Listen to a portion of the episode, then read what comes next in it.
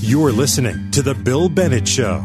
This is a special edition of the Bill Bennett podcast. I'm the producer, engineer Claude Jennings, and uh, yeah, we had the news late Tuesday night uh, that former First Lady Barbara Bush had passed away, I believe, at the age of 92. And uh, Bill, we know that you worked in uh, the Bush cabinet, well, the Bush White House and the administration, drug czar, and uh, so That no was, doubt. it was actually cabinet level Cabinet- then. Cabinet So- level then, so- and um, so no doubt that you had a lot of experience with uh, First Lady Barbara Bush. Do you care to share any thoughts and memories? And I did, I did. I, I, lo- I love the Bushes. Uh, Reagan was a, a greater president, but uh, I love George Herbert Walker Bush. As fine a gentleman as I've ever met, um, and still do love him. Um, Barbara Bush was an amazing woman. Combination of uh, warmth and uh, gayness in the old sense. A, a gay person, a happy person, a cheerful person. sure. And yet ferocious and fierce as the mother of five or six uh, had to be. She was old school. She was uh, a woman of grace and dignity um, and bearing, and a word we used to use, class. This was a woman, a classy lady, and an awful lot of fun uh, as well. I had a number of run-ins with her, and I should call them run-ins because uh, some of them were almost literally run-ins.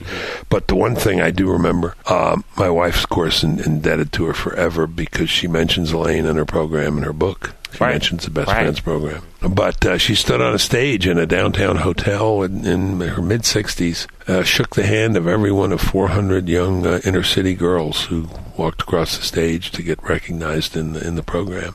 And um, it was three and a, three, three and a half hours. Wow. And um, it was extraordinary. Mrs. Bennett will never forget it. She was so grateful. I don't know if it got any publicity, maybe a little bit, but uh, she wasn't looking for publicity. She was just looking to do the right thing. Uh, uh, you know this program. You work in it, Claude, Yes. and you know what that would have meant to uh, to Mrs. Bennett. So it was it was amazing. Um, my um, direct encounters with her were always very funny. She treated me like she knew how to handle boys. You know, she had a bunch of boys. Sure, you know, George sure. and Jeb and Marvin and Neil, and uh, she almost treated me like I was one of her sons. When she took on the issue of adult literacy, which was her main thing, her her project. She enlisted me for it. Now, at the time, I was director of drug policy, but I had been secretary of education for Ronald Reagan when they were vice president and, and second lady. So Mrs. Bush knew of my, you know, interest in education. She asked me to go with her to Kentucky to a, a very well-known center for adult literacy, teaching adults how to read and so on. And we had a good day. And uh, she's very, very smart lady, very perceptive. On the plane on the way back, she said, "Well, you were very good to go, and I appreciated what you did. You were very gentlemanly, but this isn't really your cup of tea, is it?" I said, "Oh my gosh, did it show?" You know, she's she can read you. You know, Uh huh. this is not a woman who's so into her own self that she doesn't notice other people. You know, I said, "No, no, I'm perfectly happy with adult literacy." Uh, and, uh, you know, I hope you, I did justice. She said, Oh, you did, but what, tell me what your hesitation is. I said, I just don't want to focus on adults when we're talking about literacy. I want to focus on children. I want to get it right the first time. Right, There right. shouldn't be any adult illiterates. Right. Uh, we should be sure that every child was literate by the time they get to the third grade or by the time they finish the third grade. And she said, Well, of course, I agree with you, but they're not. And, um, you know, of course, she was right. I have, I have no objection to it. It's just that I didn't, you know, I had been the Secretary of Education. I wanted the emphasis to be where learn how to read early because it's Right. great to learn how to read late, but it's much, much, much better to learn how to read early. By the way, she taught me, I did not know this. Do you know the main reason adults uh, want to become literate? Want No. to learn how to read? I thought it was so they could get promotions, get better jobs. The most off-cited reason that adults uh, give for learning how to read if they don't know how to read, and this will give you goosebumps, is they want to read the Bible uh, Oh, to, their, to their children. Mm. Isn't that something? Yeah. No, that is. Now, once you hear that, you say, "Okay, I'm totally in favor of this." You know, Right, who's who against could, Who could be Right. opposed? Who could be opposed? But there were some other uh, things. Um, so it was the Republican convention 2000, and um, this was, uh, you know, the convention leading up to the election of George W. Bush for the first time. Uh, his father had been president 88 to 92, then Clinton for two terms. So um, we were happened to stay at the Rittenhouse Hotel, same place where the senior Bushes were staying, the former Okay. president George Herbert Walker and Barbara. I was watching TV the night before, and uh, as you know, I'm a Fox News contributor, but I was watching Larry King because he had on one of the George Herbert Walker Bush grandchildren, uh, George W. Bush's nephew. And a little guy about 10 or 11 years old. I just cannot remember his name. One of our listeners will find it. And Larry King was saying, Well, you're here at the convention. This is great for your Uncle George, and your grandfather was president. He said, So, you know, what are you, a George Herbert Walker Bush guy or a George W. Bush guy? And little guy looked at Larry King and said, Actually, I'm a Reagan man. it was hilarious. And uh, we just burst out laughing. Everybody who heard it burst out laughing. The next morning, we came down into the lobby just as the senior Bushes were leaving, George Herbert Walker and Barbara. And I said, Mrs. Bush, I saw your grandson on TV last night. She said, Yes, um, that will be his last appearance. We're going, as they say, radio silent with little whatever his name was. He'll be working on his math homework in evenings now. She was just you know, a big smile, but I think it was probably true. They probably grounded Sure, the guy. sure. You're not on TV anymore, kid. We need all the votes we can get.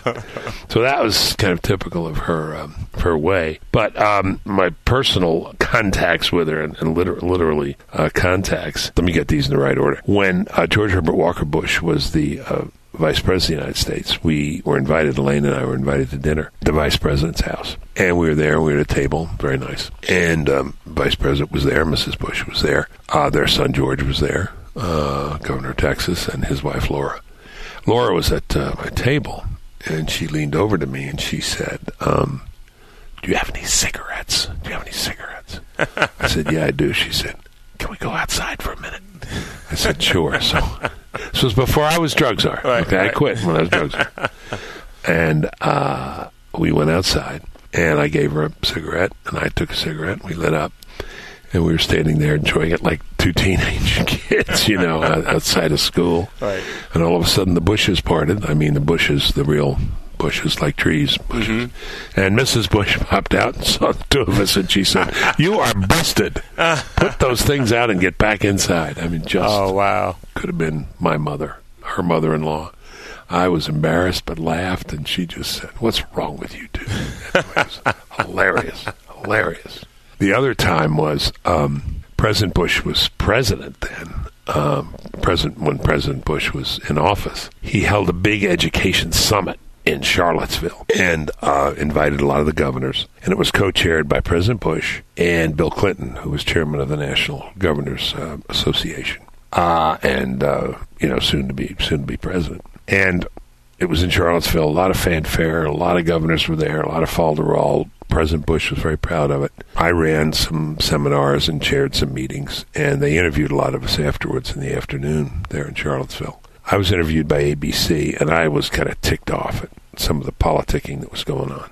Just kind of rank stuff, and the president had such high hopes for it. And so one line I got off, and this was, you know, some what I did from time to time. They said, "What did you think of the day?" And I said, "Well, it was fine. There was some good stuff." I said, "But there was some pap too, uh, Republican pap and Democrat pap, and stuff that rhymes with pap on both sides." Uh, that led the evening news on uh, ABC or CBS, whatever it was. They said, "Well, President Bush had high hopes, but uh, his uh, his drug czar, former Secretary of Education, um, panned it." So I kind of rained on the president's parade. I tried to call the White House, uh, and all I got was, "Well, the president wasn't thrilled, but you know, it's okay. Don't worry about it." The next morning, there was a meeting in the White House um, with President Bush and the president of Colombia, uh, President Barco. And this was a big deal on the drug issues. And it was in the White House residence. And uh, I went in and I rounded the corner, and right outside the room where we were to meet was Barbara Bush. And she had her hands on her hips. And she saw me and a stern look in her eye. She said, What's wrong with you? And I said, What? Acted like I didn't know what she was talking about. I knew what she was talking about. And as I got up to her, she punched me in the stomach. I mean, not a pile driver, but Right, a, you know, right. and more than a love tap. Yeah, okay. yeah. And she said, "What's wrong with you? What are you raining on the parade for? You know, get in line, behave yourself." it was so hilarious and so typical of Barbara Bush. Oh wow. So- That's a great story. She's a cool lady, very cool lady. I will miss her. I think she, like I said, she was old school, and we'll miss that. And um, you know, she had that dignity and that grace and that poise. My wife and I are devoted to Barbara Bush, as I am to George Herbert Walker Bush, as human beings. We will miss her. You're listening to The Bill Bennett Show.